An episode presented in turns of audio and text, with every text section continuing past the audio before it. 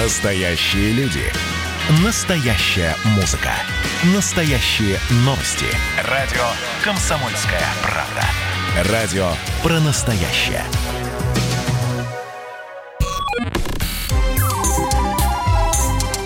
Не отключайте питание радиоприемников. Начинается передача данных. Здравствуйте, друзья! Это передача данных. У микрофона в студии комсомолки Мария Баченина. Совокупность неспецифических адаптационных реакций организма на воздействие различных неблагоприятных факторов, нарушающих его гомеостаз, а также соответствующее состояние нервной системы организма или организма в целом, это, если коротко и если вы еще не догадались, про стресс – Огромное количество мифов окружает это явление. Сегодня в передаче данных мы будем развенчивать некоторые мифы и объяснять общепринятые заблуждения. Я попросила экспертов прокомментировать популярные мифы о факторах возникновения стресса и, конечно, противодействия ему. Говорят, что для жителей мегаполиса ежедневный стресс неизбежен. Отвечает клинический психолог, гипнолог, действительно член профессиональной психотерапевтической лиги при Европейской ассоциации психотерапии Наталья Коршунова. Миф, скорее всего, больше реальность, э, потому что большие города подразумевают определенный ритм жизни, а этот ритм напрямую влияет на состояние человека, потому что у человека свой биологический ритм. Э, если брать небольшие города, а маленькие села, поселения какие-то, да, то обычно люди с солнцем встают, когда солнце садится, они ложатся спать. Это ритмы жизни человека. А большие города подразумевают быстрое движение, близкий контакт и э, людей да, друг к дружке.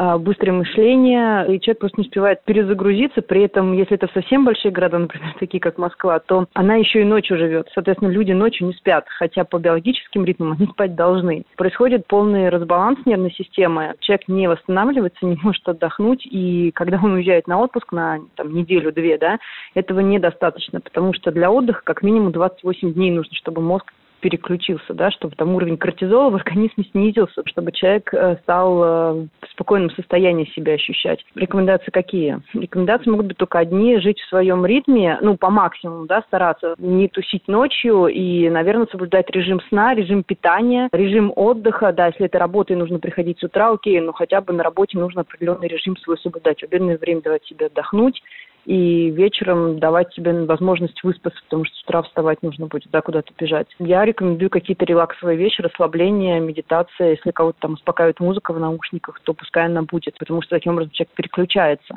так отдыхает, да, хотя бы нервная система восстанавливается. Ну и больше общаться с хорошими людьми. Самый простой способ для женщин очень хорошо действует – это баночка вкусных духов на рабочем столе. Приятный запах, он восстанавливает силы, дает ресурс. Поэтому если вы чувствуете, что там вы устаете, у вас перегруз э, по работе, э, мозг не хочет думать, просто нужно сесть, понюхать или нанести, ну, например, на запястье духи, да, ну, только с соблюдением определенных правил, потому что люди вокруг тоже могут иметь аллергию. Первый вариант. Второй вариант. Я рекомендую, как профилактика, чтобы такого не было, или если это уже наступило, то работать где-то час, ну, минут 50, и 10-15 минут давать себе возможность отдыхать. Либо сесть с закрытыми глазами посидеть, либо выйти пройтись до туалета, либо выйти, если есть возможность, на улицу постоять. Обычно курильщиков им в этом плане проще, они каждый час бегают курить. По той самой статистике как раз получается, что люди на работе чаще курят, чем дома. Это вот причина отчасти в этом. Либо какие-то еще вещи, которые переключают. Часто люди ставят на рабочие столы в офисе фотографии приятных моментов, там отдыха, чтобы после работы, когда там человек поработал, да, мозг устал, сильной концентрации, нужно расслабление, он переключается на фотографию с близким, приятным там, человеком, да, своим, либо красивых видов. Таким образом мозг начинает отдыхать, да, посмотреть на нее минут пять, переключиться, посмотреть на окошко, на людей, и потом совершенно спокойно уже с новым ресурсом можно начинать работать, мозг перезагружается в этот момент.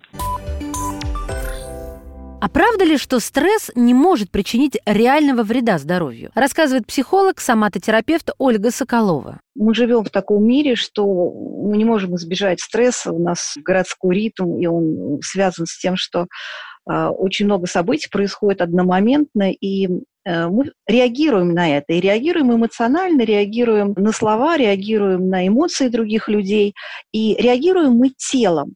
Поэтому стресс, конечно, отражается на том, как мы себя чувствуем. Та боль, те проблемы, которые возникают, они связаны, конечно, с тем, что как мы переживаем стресс. Стресс – это когда ожидаемое не совпадает с реальностью. Конечно, когда я слышу крик, какие-то резкие слова, э, хочется как-то избежать этого. Если избежать невозможно, происходит сжатие. Тело сжимается. И вот это ощущение того, что хочется как-то стать поменьше, исчезнуть, да, куда-то там забиться. Но если нет такой возможности, то тогда на уровне мышцы, на уровне реакций телесных происходит вот это сжатие. И вот это сжатие э, остается в теле, если эмоция, которую во время стресса человек переживает, она не выражена, она не высказана. Ну, что обычно происходит, когда на нас кричат? Какая эмоция происходит, когда мы испытываем стресс? В основном это злость э, или это обида, и эти две эмоции вызывают ощущение такой внутренней несвободы. Стресс вообще человеку необходим. Стресс в небольших количествах, потому что стресс заставляет работать наш мозг, заставляет адаптироваться к ситуации, заставляет находить какие-то решения, потому что ситуации в жизни, они часто меняются, они бывают непредсказуемыми, и поэтому стресс необходим для того, чтобы мы развивали разнообразные навыки адаптации. Ну, например, быстрое переключение внимания. По сути, за счет таких мелких стрессов мы учимся быть сильнее, быть активнее, мы учимся ну, выживать, условно говоря. И стресс был всегда одним из механизмов эволюции человека. Стресс, который заставлял изменяться, заставлял быстро реагировать, и, соответственно, мы учились быстрее адаптироваться. Но если стресс хронический и постоянный, мы не успеваем переваривать события, и тогда он начинает накапливаться в теле. Что можно сделать и что можно предпринять для себя, для того, чтобы чувствовать себя в стрессе более-менее комфортно? Во-первых, это дыхание. Короткий вдох и долгий выдох переключает работу мозга. И, соответственно, тогда мы начинаем лучше понимать, что происходит вокруг нас, лучше понимать, как реагировать. И во время стресса, например, вы можете незаметно, даже сидя там на собрании, да, подышать вот таким образом, делать короткий вдох и длинный выдох. И тогда ощущение спокойствия, ощущение какой-то ясности через какое-то время может прийти. И ваша реакция на какое-то событие, оно поменяется. Второй момент – это, например, физическая активность. Когда человек испытывает злость, когда он хочет высказать, но ситуация не позволяет, хочется сжать кулаки, не знаю, стучать ногами или кричать и ругаться громко, и позволить себе этого нельзя, то вы можете выйти, например, в какой-то из комнаты в какое-то другое место или зайти в туалет, если вы находитесь там в организации в какой-то, и там, в общем, постучать ногами и побить кулаком об стенку. Ну, в основном такой способ применяют мужчины, когда там стукнуть кулаком по столу или еще что-то, и это непроизвольная реакция на то, чтобы избавиться от э, такой сильной эмоции, которая тоже влияет на тело, и очень сильное сжатие происходит. И еще один способ – это, конечно, успокоить свой ум, это послушать, например, медитативную музыку, или если кто занимается медитацией вечером дома после работы, посидеть там 15-20 минут, успокоить свой ум, пересмотреть день, просканировать. Еще один хороший способ – это вода. Вечером после работы вообще всем я бы рекомендовал применять душ. Вода хорошо снимает э, информацию, энергоинформационный чистит э, слой, потому что за день мы много всего набираем, много всяких разных историй, эмоциональных историй. И наше тело все это, конечно, впитывает как губка.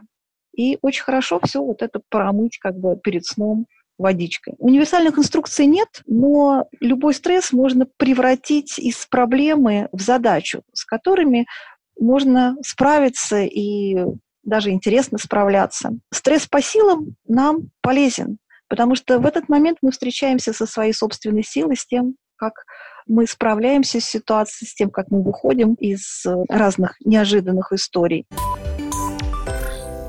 Верно ли утверждение, что реакция человека на стресс определяется его генами? Объясняет доктор биологических наук, заведующая лабораторией анализа генома Института общей генетики имени Вавилова Российской академии наук Светлана Боринская. Все наши реакции зависят от генов.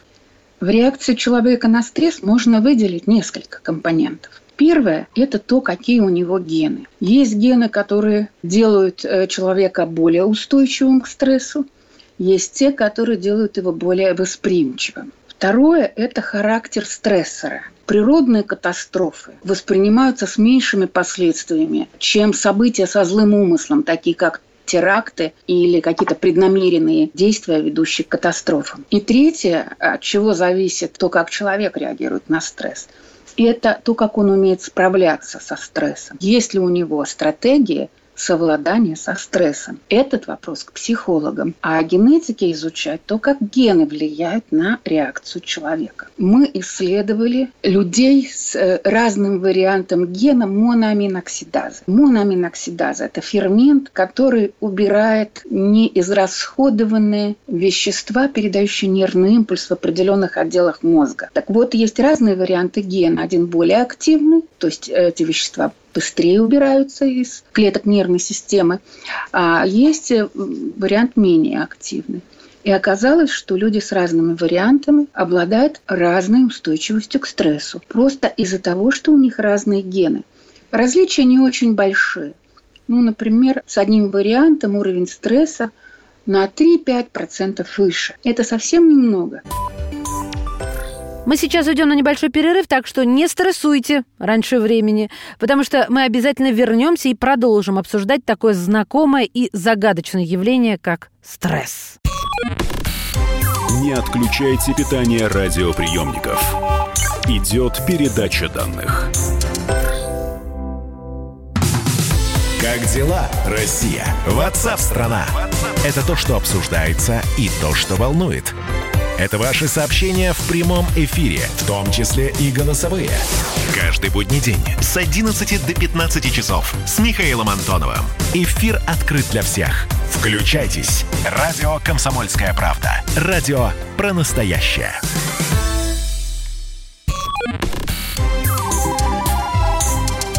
Не отключайте питание радиоприемников. Начинается передача данных.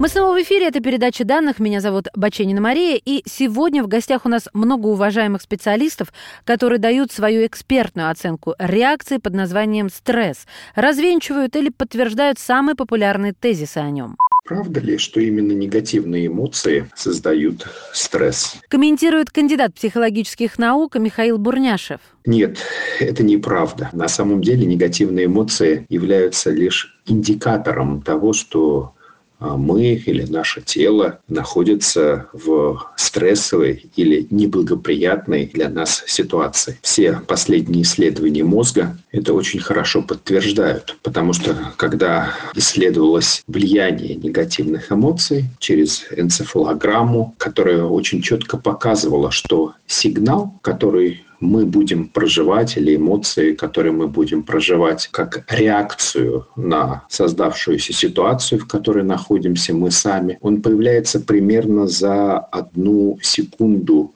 до того, как мы, собственно говоря, начинаем ощущать это чувство или эту эмоцию. Если нет, то что именно создает стресс? психологии есть э, такое понимание или такое понятие, которое называется зона комфорта. Это э, состояние, в котором наши физиологические, психологические, душевные или эмоциональные потребности удовлетворены, или в некотором роде они ну, как бы находятся в равновесии. И когда в жизни мы попадаем в ситуации в окружающем мире, которые отличаются вот от этого базового состояния которая индивидуально для каждого человека, который называется зона комфорта, то у нас, да, как следствие того, что мы выходим из этой зоны комфорта, появляются те самые негативные эмоции, которые указывают, да, что мы находимся с вами в зоне стресса, из которой нам необходимо выйти или эту зону нам необходимо покинуть. Как начать выходить из стресса и поддерживать себя в более гармоничном состоянии? По сути, как я уже сказал, зона стресса – это зона области дискомфорта. И для того, чтобы избежать стресса или как бы прекратить стресс, нам снова необходимо вернуться в зону комфорта. И эта зона, она является индивидуальной для каждого человека. То есть, ну, например, когда спортсмен тренируется при восхождении в горы, то каждый раз, поднимаясь на все большую и большую высоту, он как бы расширяет свою зону комфорта. И наоборот, если, например, человек получает какую-то травматизацию, то зона комфорта его сужается. По сути, для того, чтобы находиться в гармоничном состоянии, нужно знать, где находится эта зона комфорта конкретно для меня. В чем она заключается, из каких компонентов она состоит. Рецепт здесь очень простой, когда мы снова возвращаемся да, в комфортную, привычную для нас зону, которая может включать наше да, физиологическое состояние, психологическое, душевное, отношения, может быть, как бы достижение определенного рода наших целей, то тогда как бы наше гармоничное состояние, оно возвращается вновь. Ну и немного о прекрасном. Правда ли, что еда помогает снять стресс? Комментирует семейный и системный терапевт Елена Куликова-Алексеенко. Да, безусловно, помогает. Иначе такое бы количество людей на планете не страдало бы ожирением. И мы бы с вами сегодня не говорили бы об этом и не поднимали бы эту тему. Еда, алкоголь, сигареты, трудоголизм – это верные помощники. Помощники, конечно же, в кавычках, ухода от сложных жизненных ситуаций, от каких-то важных тем, связанных в первую очередь с эмоциональным взрослением. Фраза «оральная стадия развития», я думаю, на сегодняшний день известна практически всем. И еда – это первый импринт, первая наша базовая программа, которая как бы говорит нам об успокоении, дает чувство уверенности, безопасности, стабильности, полноты, когда мы получаем а, насыщение. Поэтому вот эта базовая программа — это самая простая программа, в которую мы можем свалиться, если мы эмоционально не готовы к какой-то ситуации, или же если ситуация происходит слишком долго с нами. Почему так происходит? Потому что ну вот ученые Гарвардского университета, например, они доказали то, что когда организм находится в стрессе, если этот стресс быстрый, краткосрочный, то мы скорее теряем аппетит. Организм как бы готовится к атаке, к нападению, э, он мобилизован, и в это время мы не хотим есть. Если же стресс долгосрочный, то тогда мы прибегаем к дополнительным ресурсам, и именно это говорит о том, что где-то глубоко в бессознательном а, это связано с нерешенной темой, скорее всего, неосознанной темой. В практике моей работы вот эти темы, связанные с близкими отношениями с едой, с эмоциональным перееданием, абсолютно разные. Я могу перечислить э, некоторые из них. Ну, например, эмоциональное переедание как подключение к ресурсам рода, к модели рода, где еда — это любовь, когда в роду всегда всех принимали и усаживали за стол и не выпускали из-за стола, пока человек э, очень сильно не наелся. Еда – это может быть как снятие напряжения. То есть э, я уже говорила об этом, когда после того, как мы чувствуем физиологическое насыщение, мы также физиологически расслабляемся. Также еда может быть э, связана с темой границ, и где создание защитной прослойки между мной и миром э, будет жировая прослойка. Также часто очень человек кушает, когда он не имеет контакта со своей своим собственным телом. И это связано с детскими травмами. И тогда еда заземляет. Еще некоторые причины, которые, наверное, стоит отметить. А, сейчас э, причина переедания связана с быстрым темпом жизни, суетой, когда э, нет времени спокойно покушать, и тогда мы хватаем все подряд, э, нарушается ритуал здоровой еды, здоровой пищи, и вследствие чего мы получаем большее количество калорий через перекус перекусы. Переедание часто связано с неумением получать удовольствие от жизни. Еще как тема я бы отметила, есть про запас э, как системная динамика, когда э, наши предки и их судьбы были связаны с голодными годами, когда действительно было нечего кушать, и мы имеем эту генетическую память, и покушать про запас – это про лояльность нашему роду. И желание заглушить какое-то чувство, вина, тревога, например, неразделенная любовь, а тоже толкает нас это время, эти переживания а, закрыть едой. И еще запрет на что-то, отказ от чего-то, тоже ведет к тому, что мы компенсируем это с большей силой через еду. Ну, например, все знают, что человек, когда отказывается от курения, начинает много есть. И не потому, что это физиологически как-то связано, а потому, что запрет в одном увеличивает желание компенсации в другом. Например, человек отказывается от каких-то отношений, отказывает себе в каких-то удовольствиях, запрещает себе, например, а, нецензурно выражаться. И тогда а, он может начать а, неожиданно для себя больше есть. Как решить эту проблему? Наверное, важно сказать, и я это подчеркиваю, что искусственно только одним усилием воли сесть на диеты и перестать много кушать не получится. Даже если человек какое-то время жестко будет себя удерживать в этих рамках, тогда ситуация, нерешенная тема выйдет, выскочит, как э, чертик из табакерки в другом месте, на другом системном уровне. И чаще всего это будут эмоциональные срывы или же уже физические болезни. Поэтому легче а, решить тему и психологически ее проработать, чем усилием воли прекратить кушать. А, более того, есть приятные бонусы. После проработки темы, которая а, спрятана за темой эмоционального переедания человек выходит на другую стадию развития. Он получает гораздо больше, чем просто отсутствие ну, такого искусственного аппетита. Вот. Как еще можно справиться? Ну, наверное, важно, чтобы вас окружали люди, которые ведут здоровый образ жизни. Если таких сейчас а, нет, то можно хотя бы направить свой фокус внимания на это. Сейчас очень много информации есть а, в соцсетях, и начать смотреть, как это делают другие, то уже повернуться лицом да, к решению этой ситуации. Очень важно чем-то себя увлечь, занять и лишить свободного времени на перекусы. Потому что очень часто говорила об этом от неумения структурировать времени, от того, что человек не имеет каких-то целей, истинных желаний, часто не зная свои истинные потребности, он вот так вот регрессирует в такой детский возраст, когда самое большое желание и удовольствие — это покушать. Ну и самое, наверное, простое, если есть потребность, если еще эта фаза развития не пройдена, хотя бы заменить ту еду, которую вы употребляете с бесполезными калориями, на какую-то еду, где есть минимальное количество калорий, или вообще заменить еду водой. Это будет максимально полезно.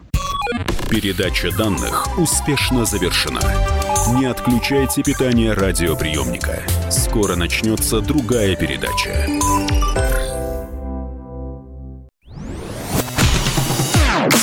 Красное на черном. Красное на черном. Там, где вода? И в небе смешки ломаных стрел. Я руки протягивал вверх, я брал молнии в гость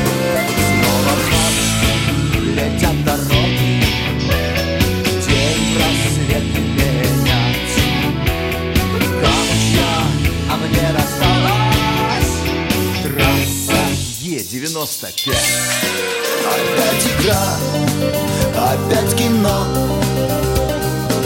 Снова выход на бис «Комсомольская правда». Радио поколения Алисы.